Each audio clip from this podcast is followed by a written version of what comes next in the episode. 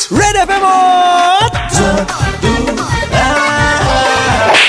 আই জটোৱা ঠাচ ষ্টুডেণ্টছ এতিয়া কোৱাচোন হাতী শুৱনি দাঁতে তিৰি শুৱনি মাতে মিনিং কি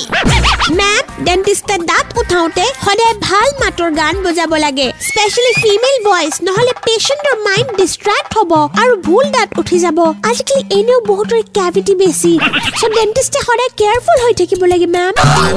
আৱাৰ স্কুল ষ্টুডেণ্টছ আৰ চব ৰাইট জতুৱা থাচ আমাৰ ভুল হওক বা শুদ্ধ হওক আমাৰ স্কুলৰ নাম কিন্তু নাম্বাৰ ওৱান হ'বই লাগিব হা যাতে ৰহ 93.5 93.5